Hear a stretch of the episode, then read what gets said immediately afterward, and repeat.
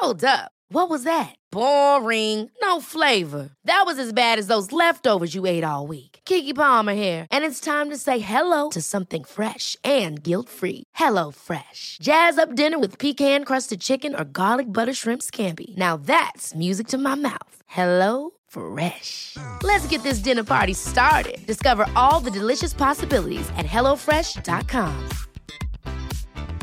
Hi, I'm Daniel, founder of Pretty Litter. Did you know cats tend to hide symptoms of sickness and pain? I learned this the hard way after losing my cat, Gingy. So I created Pretty Litter, a health monitoring litter that helps detect early signs of illness by changing colors, saving you money and potentially your cat's life. Pretty Litter is veterinarian developed, and it's the easiest way to keep tabs on your fur baby's health right at home. Go to prettylitter.com and use code ACAST for 20% off your first order and a free cat toy. Terms and conditions apply. See site for details. Many of us have those stubborn pounds that seem impossible to lose, no matter how good we eat or how hard we work out. My solution is PlushCare.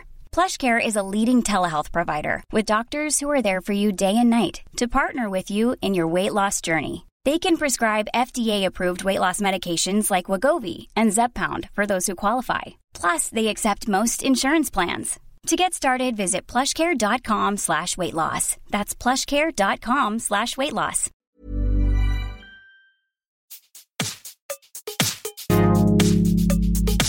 Hello and welcome. I'm Sam Delaney, and this is The Reset, a mental health podcast without all the bollocks.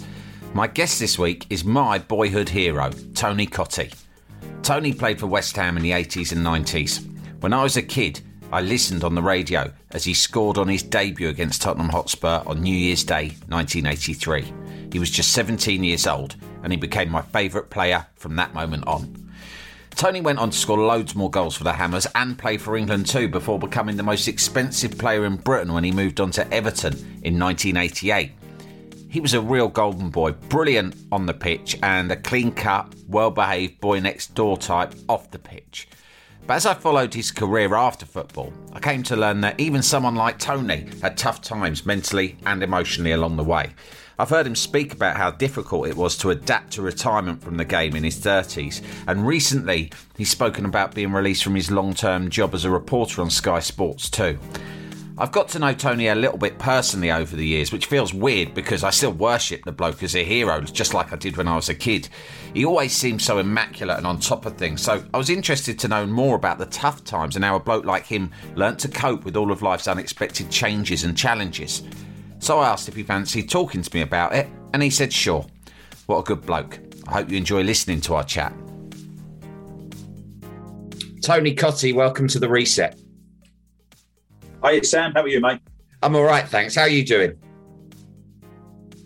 Yeah, not too bad, Sam. I've had um, I've had better months. I think it's fair to say in the world, um, mm. but no, it's it's it's all part of life, isn't it? You you get your ups and your downs, and uh, you get a down, you got to deal with it. You got to crack on, and you know, got to find something else to do. I'm referring, of course, to losing my job at Sky, so um, something that I'm very disappointed about. After 20 years, Sam, it's a, you know, it's a it's a huge part of your life. So um, yeah, you what do you do? Do you sit around and sulk, or do you get on with things? You have to get on with things with life. That's how it works. It's really interesting because I think what you're going through with, with that, so many blokes go through it, and you know, I know I've been through that sort of similar situation before, where a job you've been doing comes to an end, and you kind of get a, well. There's all there's a mix of emotions. There's panic, there's you know i guess that sometimes there's feelings of failure however well you've done. You always sort of think oh is this something to do with me or my performance? and all of that. And and i just think that like uh, you know a, a, man like you i've heard you talk very eloquently before about coping with um, the end of your footballing career which is similar feelings i'm sure. And and so that was one of the reasons i want to speak to you. I just thought well you're going through this at the moment but i know the sort of resilient character you are and I think people would be really interested to know a bit more about the ways in which you cope when you're going through tough times. I think um, I think I've had to be tough, Sam, because um, listen, I, I, had a great upbringing. I, I, didn't have a tough upbringing. I know there's a lot more kids that are a lot worse off than what I had as a, an upbringing. But listen, I was your typical, you know, originally from a, a council estate in in Essex. Um, my dad was an insurance broker, and then he started to do well. So we then moved into our own house, and that. So I had a, you know, not a privileged upbringing, but um, you know, I had a normal upbringing, you would say. But I think that the thing is, from from my point of view, Sam, that I always felt that I had something to prove.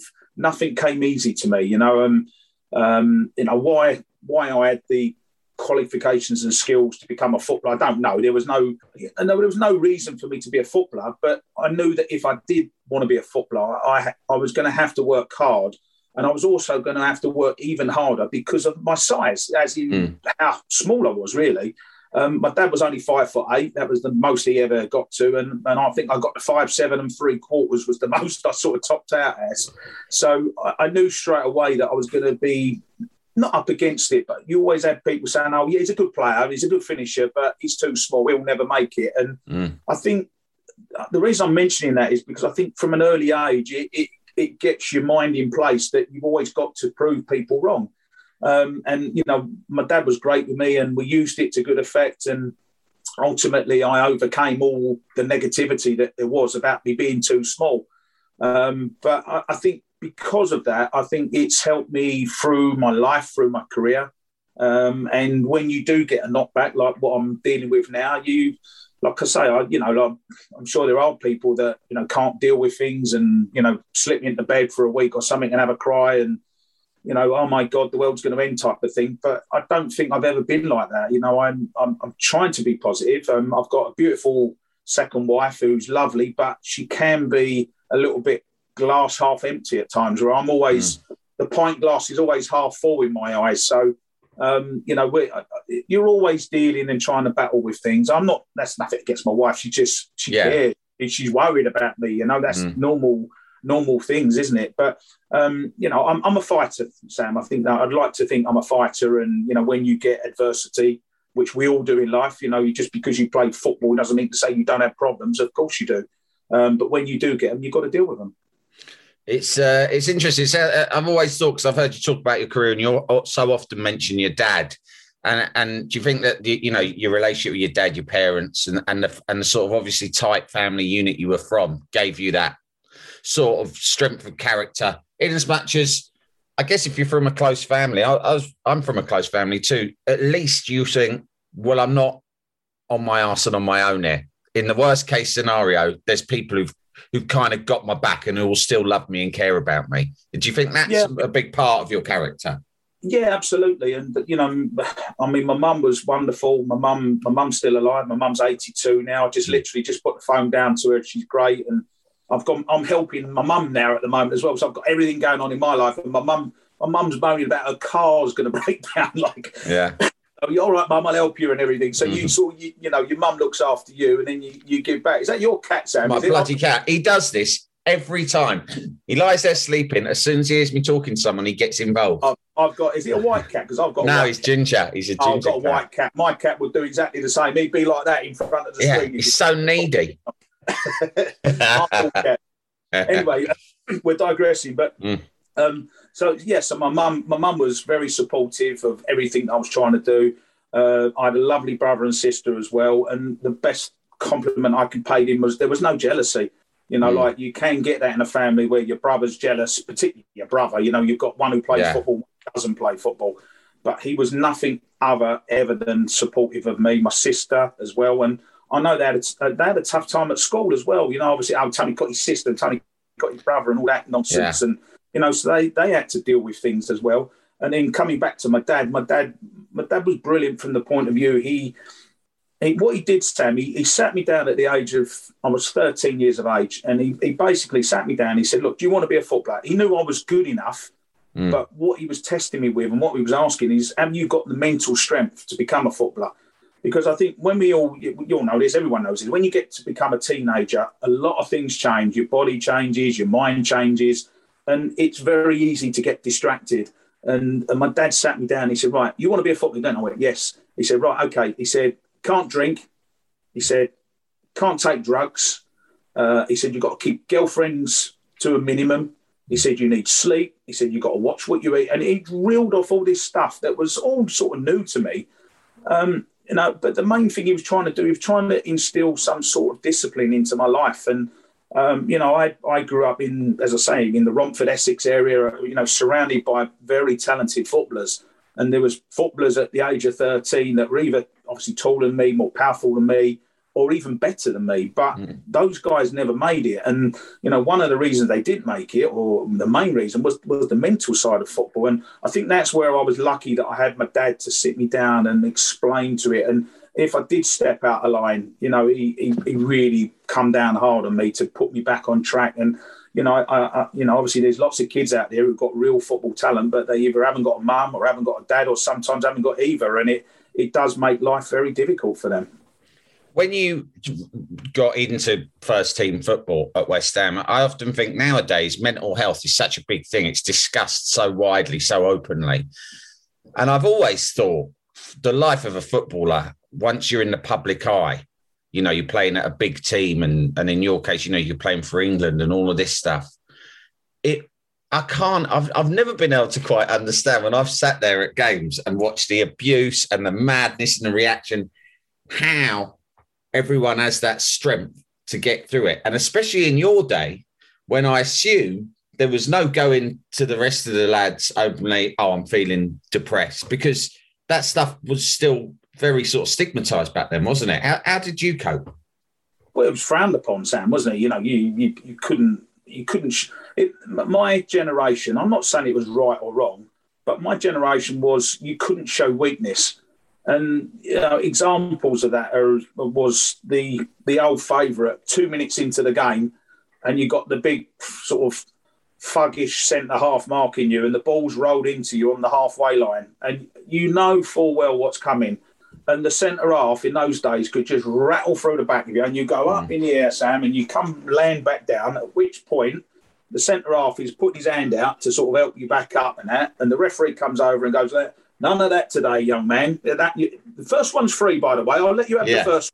Yeah. But you know, but no matter how hard they kicked you, you couldn't show weakness. And the, it, the way I felt about it is, if the physio came on the field of play, I, I never ever stayed down because to me, I was in a battle. I'm playing against the centre half. If that centre half kicks me and I lay down on the floor and I'm rolling around like let's be honest, like we see quite a lot of players nowadays. If, yeah. I, if I'm doing that and the physio came on, in my mind, I'm straight away I'm thinking that centre half now thinks he's got one over me. He he's now and he would have got confidence and grown in confidence with that. But I've worked on the basis that I don't care how hard you're going to kick me, unless you oh, listen, you broke your leg or something ridiculous. Obviously, then mm. you know, of course, you need a physio. But you know, if it was just a whack and you got a heavy bruise or you, you know, you've gone over on your ankle, whatever, you, have got to get up. Don't let the don't let the physio come on, limp around for a little while and then get back going again. And and that was that was the sort of mental toughness that we had. But you you know, you couldn't go and see the manager. And you know, I I, I had spells. Uh, certainly in my first spell at West Ham, and, and even when I went to Everton, that where I had issues going on in my private life, and you know I could never go and talk to the manager. You couldn't really talk to the other players. Oh, what's the matter? I'll get on with it. I'll go and go and mm. find someone else in, or you know, or just yeah. all, all the things that the boys would say to you. You, you could you couldn't really confine in anyone. You you know, you could talk to your dad maybe, but then you're talking to your dad, aren't you? You don't want your dad knowing your personal life, and mm. you know there wasn't anyone there. There was no sort of counsellors as such, or um, I don't know. I don't know what they have at football clubs now, like a sports scientist, or, or you know, or or just someone who, who cares about how the players feel. I'm sure every football club has probably got that now. And none of that when I played, Sam. It was you get on with it. What's the matter with you? Did it affect your form? Like the way your, your emotional and mental state, would it affect your ability to perform on the pitch ever? At times, yeah, without a doubt. Um, you know, I think I think you have to be right mentally as a footballer. And um, I mean, just as an example, if you if you've got things going on in your private life, whatever that might be, if you're not sleeping properly, then of course you then turn up for a game and you've had three hours sleep instead of nine hours sleep. And it, you know, it's common sense and obviously that you're going to be tired. So if you've got things going on in your personal life or a bit of turmoil or whatever it might be, and you know that isn't that that's not just women. That could be it could be your mum, it could be your family, it could be you don't like your house, it could be the kids aren't happy at school, it could be there's so many multitude of things it could be. Um, but you know, what do you do? You, you in those days you couldn't do anything. But it, there's no doubt that um, there were certain games where I wasn't on my game, and you, you get through it, and you, you as you the more you become a footballer, Sam, the, like, a bit like what you're doing with, with a podcast or a radio mm. show, show. You know, the first couple ones you do, you, you, you, know, we all admit we're not very good at it, are we? By mm. definition, you've only just started doing it. But then as you do more, you, you, you get better at it, you get better at your broadcasting skills. And if there is an issue or something happens, or, or same for you, you might have had a late night and you feel a bit tired, but you can mm. compensate, you can get through it a little bit with your experience. And you know, there were times where I had to call on all my experience, albeit as a young player in that first spell at West Ham. But you know, you you had to get on with it, and you you had to give hundred percent. And you know what the West Ham fans are like? They, know everything else is irrelevant if you give hundred percent. You can have yeah. the worst game in the world. But if they see you running around or you kick someone or you score a goal, but you was absolutely rubbish, mm. they will love you forevermore. And it's you know it's a bit of a misconception about West Ham fans that they want to see skillful football. Yeah, of course they do. First and foremost, though, they want to see you run around and give 100%. And I think that was the, the, the one thing I always sort of say about my career. I never I never played a game where I didn't give 100%. Um, of course, I played poorly, you know, and you know, I think the, the, the, funniest thing about everything, Sam, is as you get older, people come up to you and only ever remember the good games and the goals. They, mm. they never come up to you and say, oh, Do you remember that game back in 1984? You was absolutely rubbish. You missed five sitters. No one ever says that. Yeah. It's nice from that point of view. But um, yeah, I mean, the mental side of the thing, I wish, you know, looking back, I wish I'd have had someone that I could have confided in, really. What about uh, abuse? What about, you know, abuse from the stands, which is just as bad then, probably worse then than it is now, even. Uh, how, how did that affect you? Um, it probably affected my mum and dad and my brother and my sister and my girlfriend. They probably would have affected them more because they would have been the ones up in the stands sitting around all the people that are shouting and screaming and swearing or whatever they might be doing. Um, I found, Sam, that going onto the football field, I, I um, the best way to describe it, before a game, I, I was nervous, really nervous, to, to the point where I would probably go a toilet, as in a wee, probably 10 times, just to, mm. you know, just a way of dealing with nerves and you know, and you're thinking about the game, especially the top games and the, you know, the semi-finals and finals and, and you know, all the playing for England, all that sort of stuff. Mm. And I was always really, really, really nervous. But as soon as I got onto that football field, no nerves at all. And the only way I can explain it is to say that you're going into an arena where you know you're good at what you do because you wouldn't be in the position of being chosen to play for your club or your country if you wasn't good enough. So if you're mentally strong, you just know that once you step onto the football field, you're into your comfort zone. You, people, a lot of people, um, you know, like someone like yourself, for example, who's never played football at a, you know a high level. If you if we put you on the field to play for West Ham next weekend or something, and then you'd be going, "Oh my god!" Like you, would be rabbit in the headlights because you've never done that before. But mm. I trained all my life and worked all my life to get into that position, so I was in the comfort zone. And listen, I'm not going to lie to you. When you're on the field of play, you can hear the moans and groans, particularly Upton Park. I mean, it was it was as near to the pitch as you could ever possibly get. You know, if you go over the chicken run, you could hear them all shouting mm. and hollering. But there, there was there were certain things that you could, if you wanted to, you could individual shouting something that you think, oh, you know, that shouldn't be said, or Mm. No, that's not right. Sometimes he'd shout it and you go, you know, he's got a point actually. you know what it's like. Um, but you know, I, I, I took that as a positive, and, and going into away games, um, especially as my career developed and I started to score goals and I was linked with big moves, etc. And I always felt that if the crowd was singing your name, they're singing your name for a reason, and that is to put you off your game. And you know, if you're rubbish, then they ain't going to sing your name. If the, if you're a goal scorer and they're trying to stop you scoring goals, they'll sing your name or sing a rude name or whatever it might be with your name, and to try and put you off. So I almost took that as a compliment and done a reverse psychology with that one. You got real cast iron self belief by the sounds of things to me, and and you took that sort of as fuel. Criticism sometimes is as fuel to you. But tell me a bit about what you went through when you eventually retired from the game, because I know mentally that that period was a struggle, wasn't it? Yeah, um, it's probably. I, I know. I'm, i I probably would say I'm going through it again a little bit now. So, um, you know, the again, I listen. I played. I played for twenty years as a professional. I had, I had the most fantastic career. You know, I look back and you know, would I would I swap my career that I had for a career in playing football now? No, I wouldn't because I think I had the fun times. You know, all the the pre-season tours, the end of season tours, the camaraderie, the the lads, and you know, going out for a drinking session or whatever it might be, playing golf, and all, all the things that help to create a good team spirit, if you like. I wouldn't swap any of that, you know, because I, I, I, don't quite know exactly what they do now, but it's not the same as what it was when I played. You know that, I know that. Mm. Um, there's one question though: Would you swap it for the money? And unfortunately, that is the answer that most players of my generation, you know, yeah, of course, there was a there was a few really talented top boys that made a lot of money um, and probably are okay for the rest of their lives. But most players of my generation, Sam, we we earn nice money. Uh, you get to the end of your career, you then have the traditional divorce, which I did. So yeah, I mean, you get to the end of your career, and you know, and seventy percent of players, I think the stat is, within five years of retiring, you get divorced, and um, you know, it's sad, really. But it, I think the problem is you have such a, a routine as a footballer. Everything's done for you. You're told what to do, when to do it, how to do it. Probably even more so nowadays. And you get to the end of your career, and all of a sudden there, there is no routine. You know, you you're not getting up in the morning. You're not going to work every day.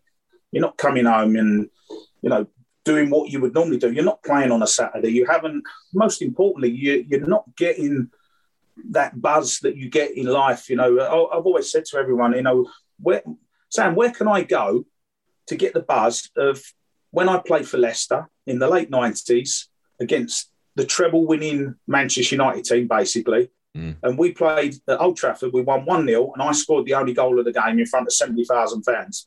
And my question is to it anyway. He said, Where can I go? Where, what can I possibly do in life that is going to give me that pleasure and that moment in time where. Hi, I'm Daniel, founder of Pretty Litter. Did you know cats tend to hide symptoms of sickness and pain? I learned this the hard way after losing my cat, Gingy. So I created Pretty Litter, a health monitoring litter that helps detect early signs of illness by changing colors, saving you money and potentially your cat's life. Pretty Litter is veterinarian developed, and it's the easiest way to keep tabs on your fur baby's health right at home. Go to prettylitter.com and use code ACAST for 20% off your first order and a free cat toy. Terms and conditions apply. See site for details. Life is full of what ifs, some awesome, like what if AI could fold your laundry? And some, well, less awesome, like what if you have unexpected medical costs? United Healthcare can help get you covered with Health Protector Guard fixed indemnity insurance plans they supplement your primary plan to help you manage out of pocket costs. No deductibles, no enrollment periods, and especially no more what ifs. Visit uh1.com to find the Health Protector Guard plan for you. I've done something, and yeah, of course, it's a team game, and Leicester won the game, but I was the goal scorer. Yeah. And it's in the it's in the history books. And Leicester haven't won there since, by the way. That was what 23 years ago. Yeah. so it's very hard from it's hard from the emotion and the adulation point of view. It's hard with your wife and your kids because you're about the house all the time and you get that, oh, can't you go and get a job or something? You know, what you're at home again for and all that mm. sort of thing that you go through. Um, and I found it really difficult. And of course, what I touched on previously there was about the money side of things. And I hadn't made the money. And, you know, all of a sudden it was like, wow, I've, I, I think I worked out I had about nine months worth of money to, to, to get through and then I was in trouble. And you know, I had, I had three kids at the time, all in private schools. All right, you can say they should be in a private school. You know, take them out, put them in another school, but that causes problems in itself. So I had to pay for the private school fees. If still, I still had a mortgage. I hadn't paid my mortgage off. I still had a car to pay for. I still had to live. Um, and it, it, was really, really difficult. And uh, ultimately, I ended up getting divorced. And, you know, I'm, I'm now really happy second time around, which is great.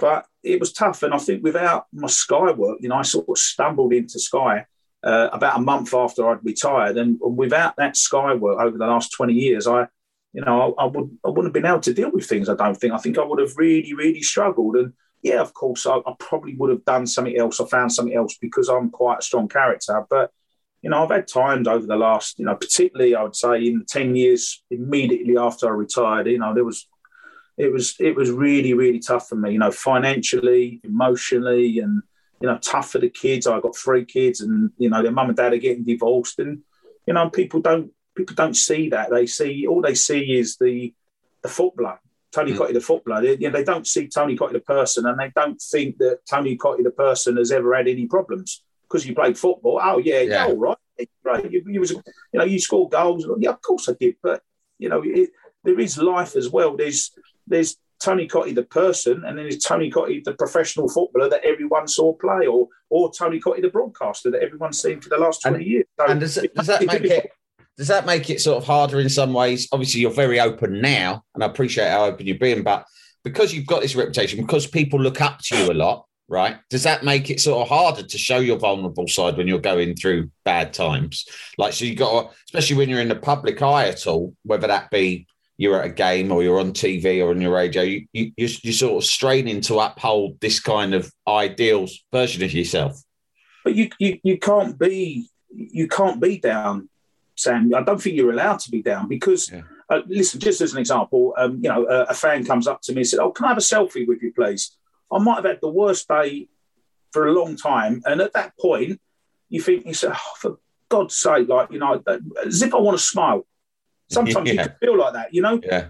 Uh, I'm not being horrible. I'm just being really, really honest. But what do I do? Because if I tell the guy to sod off, I'm sure I can say that on your podcast or what or words to that effect, then he's going to go on Twitter or wherever and absolutely hammer me or take a video of me telling him to do that. Yeah. Or do you just give five seconds of your time, go, yeah, and, and it's done. And I, I, I've sort of trained myself with um, what's happened over the last, particularly last 10 years with the social media, with the selfies. Um, I mean, in the old days, when I first started playing football, if you wanted something off a footballer, you would get a pen and paper and say, "Oh, can you sign this autograph for me, please?" And that was how it was done, as you well know. You had a few people who had a maybe had a posh camera, but then they got to go and get it developed, and it takes yeah. two weeks. Photos, yeah, yeah.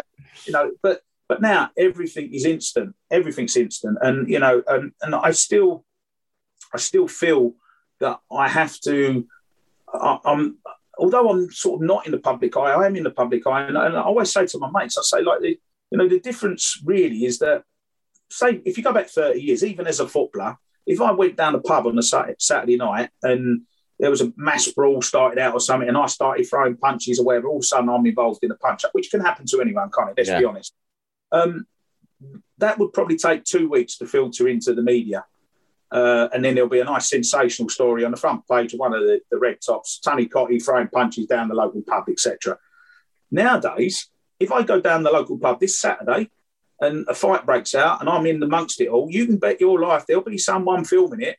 And, yeah. and, and, and all of a sudden, you're going all around the world in about five minutes. Oh, look at Tony Cottee's doing on a Saturday night. Mm. And so you, it, it's, it, it's, it's mad, but you, you feel that if you've got any sort of public persona, which obviously I have because of my football career, because of my appearances on Sky and the radio and every, you know, and connections to football club thing, you you still have to have a, a, a behaviour side to to your personality, Sam. You can't just. At least I know some players do, and you know, and I feel sorry for them sometimes because uh, you can understand where they're coming from. But you know, I don't think people often realise just how tough it can be sometimes as a either as a footballer or an ex footballer. I mean, with the current footballers, it must be even worse because they're they're put on that pedestal and everyone knows they're getting hundred grand a week, whatever they might be getting, and you know, and, and, fans sometimes can't wait to just to take a photo of them doing or uh, a video of them doing something wrong. So it, you know, it is difficult from that point of view that you, you know, I live I live a nice life, Sam. Don't get me wrong, I'm not complaining at all. If I go to London, I get the train into London, I get the tube to Holborn or King's Cross or wherever I might be going, I get the tube. I ain't bothered. Mm. If people want to come and talk to me and have a photo, that's fine. All I'm saying is you, you you're never quite unless you come home to where I am at this moment in time. You you, you never quite relax because you're always sort of on your toes a little bit. You know what I'm trying to say, don't you? It's, it, it just makes life a little bit different. Yeah, you're just, you're just a bit you're, you're, tense, and when and especially when you're going and in normal times when things are going well, that's fine. But I'm I'm thinking at the bad times that you're talking about and what you've gone through recently with with Sky coming to an end, all of that stuff is tougher, I guess, because what you really need to do is relax and, and sort of hmm. like switch off from the stress a little bit, don't you? I mean, what what do you do to take care of yourself at times like that? Are, are you the sort of person who exercises to burn off stress? Do you have someone that you can talk to? How, how do you address moments like this? I don't know really. I mean, I, I don't exercise. I've got to be honest. I, I, I finished my career. I'd had 30 years, including my, you know, as a, as a young kid, obviously building up to before. I had 30 mm. years of running around and kicking footballs and working out. And, you know, like what, why on earth would I want to work out or go? you know, so I don't do that. You know, yeah. I'm not lazy. As I said, you know, if, if there's um if there's an escalator or a set of stairs, I walk up the stairs. You know, yeah. I, I, you try and keep ticking over.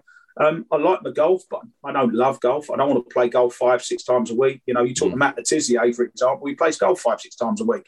Mm. he loves it, but I don't love golf. I, you know, I find it difficult. I'm not as good as Le Tiss, which probably doesn't help. And, um, you know, I like to relax a little bit with the golf, but, you know, I've got a fantastic wife. I've got three fantastic kids. I've got a wonderful group of friends who I go out with and if I mention football, they'll talk about it. If I don't mention football, we'll talk about the Grand Prix or we'll talk about politics or, mm. you know, I, to switch off a little bit because I don't want to be surrounded with mates and all they want to do is talk about West Ham or football. And as much as I love West Ham, it's the love of my life, as you well know. Yeah. But you, you don't want to be going out on a Saturday night talking football all the time. So, you know, I'm, I'm very blessed with the people around me but you know, you it, it, can be very difficult, Sam. And I, I keep meaning to say it, but it, just as an example, like sometimes when you're um, you're down or when you're not feeling quite yourself or whatever it might be, but I I was in Portugal about two years ago, and um,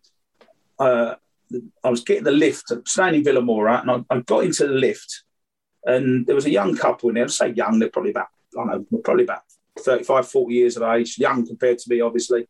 And um, as soon as I got into the lift, the lift doors closed. I'm with my wife, and the guy looked at me and he went, "Wow," he said, "I've never been in a lift with a millionaire before." looking at me. Mm, And I sort of looked at him, and I really wanted to say, I, I won't swear because I don't spoil this podcast, but you can imagine what I wanted to say yeah. to him.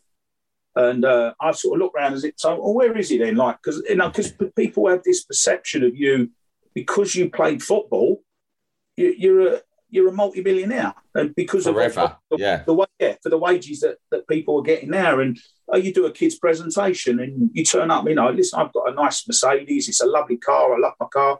Um, the, you turn up, the kid, well, where's your Ferrari then? Where's your Lamborghini? You know, you're a footballer. All footballers have yeah. Lamborghinis and Ferraris, and and it just you you it's the one thing I think that um, is hard for me is just just is that money side of things that get rammed down your throat all the time about yeah. how you know everyone expects you to be a millionaire. Everyone expects you to live in this palatial mansion. Yeah, I've got a nice house, but it's not a mansion. I haven't got a swimming pool out the back. You know, it, it is what it is, Sam, and I'm mm. very, very happy with it. But you just continually get people pushing buttons get, and uh, you. Really. Money, money is a stressful thing for a lot of blokes, and, and we don't talk about it much, really. But I mean, because I, I don't know why it is. It's almost like a pride thing.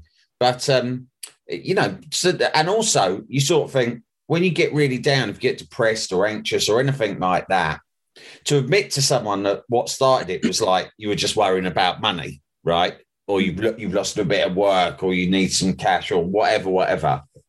It almost feels like too superficial to some people, but I think it's almost the main thing that sets sets blokes off because it's for 99% of people, no matter what they do, it's always a sort of something hovering in the back of your mind, giving you worry and stress, isn't it? it is, and you know, you're quite. I think you're quite right with money. I mean, I'm in a scenario at the moment, and as we said, I, you know, I, my Sky job, um, I lost that at the start of August. The last time I got a wage from Sky was at the end of May, at the end of the mm. football season. Obviously, um, I wasn't on a contract with Sky, so June I never got any money. July I never got any money. August I've not had any money. Um, I'm now going into September. I've got a few little dinners and golf days, etc., which will help me September, October, November. But you know, it is it is worrying. It is it's, it's tough. You know, you go. I defy anyone to not have any sort of money coming in for three months. Mm. You know, I've still got to pay my mortgage, still got to pay my car. I've still got. To, I want to take the wife out. I want to help the kids out. All the things that everyone else wants to do, and and it, it puts demands on you, Sam. And you you know, it, it is tough. It is tough. But as we said right at the start, what do you do? Do you roll over, or do you go? Do you know what? I'll get my head down. Something's around the corner, and be positive. And yeah, you know, I, I just think that if you keep plugging away at things, if you keep tapping into things, and eventually something will, will, will come off. Because I think if you just and it's hard to do. It is. I know it's hard to do, and some people probably got it a hundred times worse than me. You know, like you try living in a you know a high rise block of flats in the East End, and you mm. you know you've lost your job and you've got two kids to feed, and it must be horrendous. You know, I'm not in that position. I'm not asking for sympathy in any shape or form, but it's still mentally it, it's tough. It really is tough, and you gotta you got to be strong, and you I think you have to fight it. And you know, I work on the basis that the one person that was always there to help me is not there anymore. My dad sadly died four years ago. My dad's not there. My dad can't help me. Um, and no one else is going to help me. So you've got to help yourself. And it, it's very hard to do that, but you've got to stay strong and you've got to give yourself a kick up the arse sometimes. And, you know, if you've got a good woman behind you, it does help. I've got a great woman behind me. It really, really helps. But you've still got to do it. She can only help me so much. I'm the one who's got to go out and get work and get a job and sort myself out. And I will do that. And I will, you know, I'll look back on this and say, oh, do you remember that time I was speaking to you, Sam? I was, you know, a bit down yeah. and everything. Yeah. Get something else come along and you move on with things. You know what? It's really helpful to think that thought exactly as you just articulated it because I often have that discussion with my wife. When I have like, you know, something bad going on in my life, or very similar to you, you know, in as much as I'm, I've been a freelance most of my career. So there's been numerous occasions on which a nice little kind of either contract or just a good regular source of work that I've been come to become dependent on in some way quite suddenly yeah. unexpectedly disappears. And it can send me into a really dark place. But one of the things that helps most is thinking just what you said. I think about times it's happened before and I think ah remember how shit I felt. And do you remember how I felt that that was it and everything was finished and the future was bleak. Yeah. But I carried on fighting, and now that just seems like a distant memory. And I think it's one of the most powerful things you can do at dark times, isn't it? You think about other stuff that you've been through and how you got through it, and that kind of gives you sort of self belief, doesn't it? Yeah, it does. And and I think you have to learn. And you know, I mean, life's not easy, Sam. Let's be honest. It's life is not easy. And and even if you get a really good hand, like I've been dealt. You know, like mm. you know, to be given, you know, God given talent to play football. Mm. You know, so I was very fortunate from that point of view. I, I, I always when the the one word that if, if, if people say one word to me, I go, I do pick them up on it, and it does really annoy me. And the word is lucky. Yeah. People say you was lucky to be a footballer. I, I went, sorry.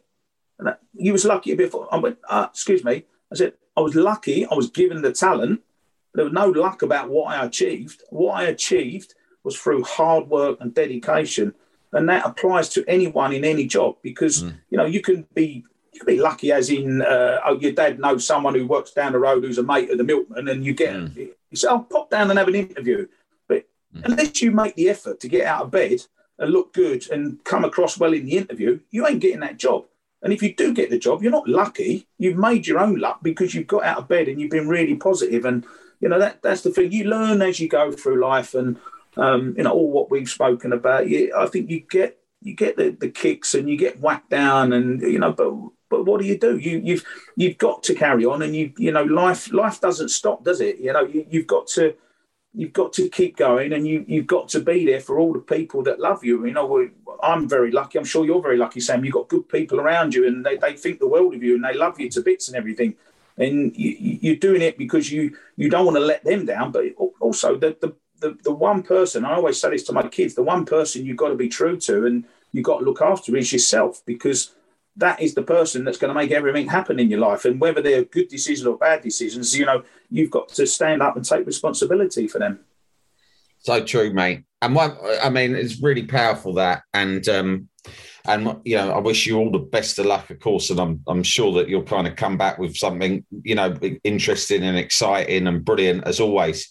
Um, one thing that's interesting to me is is that when you talk about missing that buzz, it's my last question. You know, some of your teammates who I know and have spoken to, like Mark Ward in particular, is an old mate. Yeah. And and obviously McAvenny famously, and lots of people in your generation, they turned to like things that were much more destructive. So it's very common for footballers to turn to drink, for example. And when you talk about that buzz of scoring the winner against United at Old Trafford and how do you recreate that? The simple answer to most people is booze or maybe drugs. you never, you always kept your feet on the ground in that respect, didn't you? I mean, even when you were like, you were record, well, you were record signing at one point, weren't you, when you moved to Everton? And, you know, so you had all this attention, all this glamour. You never let that side go, Jed, and you never fell, went off the straight and narrow, as far as I know, unless you kept it a really good secret. no, I did go off the straight and narrow. Um, I listened. I, it probably goes back to the, the conversation with my dad, wasn't it? My dad made it quite clear. He said you can't drink and you can't take drugs and you can't smoke as well. I forgot to say that one. That was the other one. Yeah. He said to me, you can't smoke because if you're smoking, your lungs ain't going to be. You ain't going to be able to run. Yeah. So you know, I always had that in the back of my mind. I mean, listen, as I got a bit older, I obviously I started to have a drink, and I love a drink now. And there, there, there are times when I go absolutely mad and have a drink, but you know, I don't let it take over my life. And and the problem is, is you wake up on a Sunday morning after a skinful on a Saturday night, you've got a banging headache, and you know things things haven't changed. Mm. You, you know, if you go out and you know get absolutely smashed, you, are still going to have the same problems. You'll feel great on the Saturday night, and everything's wonderful, isn't it? When you've had a drink and everything seems so much better.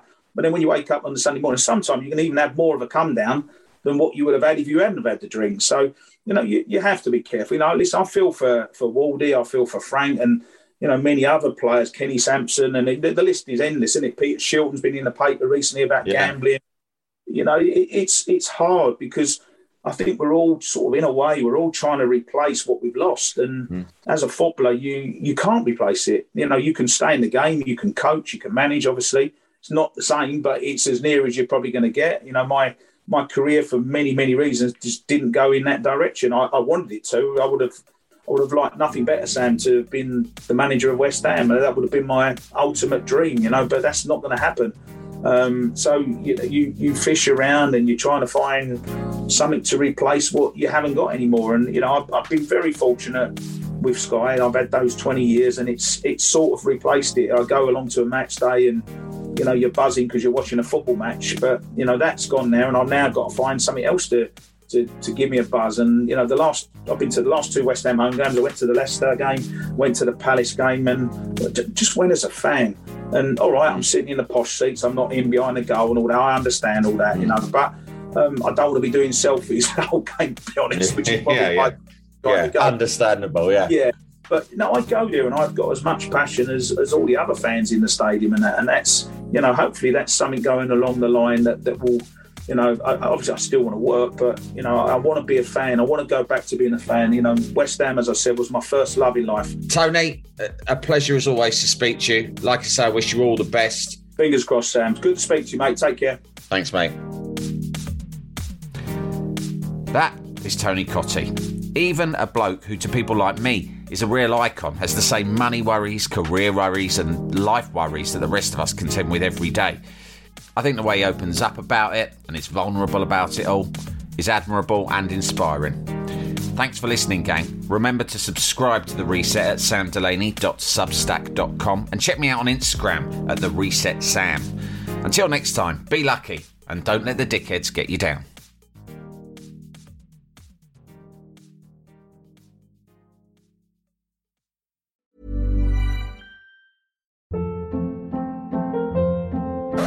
Hold up. What was that? Boring. No flavor. That was as bad as those leftovers you ate all week. Keke Palmer here, and it's time to say hello to something fresh and guilt-free. Hello Fresh. Jazz up dinner with pecan-crusted chicken or garlic butter shrimp scampi. Now that's music to my mouth. Hello Fresh. Let's get this dinner party started. Discover all the delicious possibilities at hellofresh.com.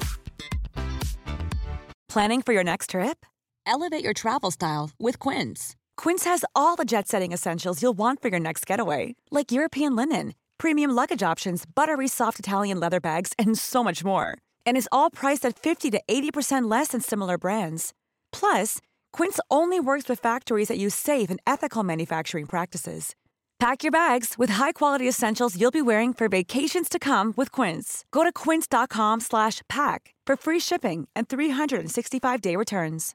Imagine the softest sheets you've ever felt. Now imagine them getting even softer over time That's what you'll feel with Boll and Branch's organic cotton sheets. In a recent customer survey, 96% replied that Boll and Branch sheets get softer with every wash. Start getting your best night's sleep in these sheets that get softer and softer for years to come. Try their sheets with a 30-night guarantee. Plus, get 15% off your first order at bollandbranch.com. Code BUTTERY. Exclusions apply. See site for details.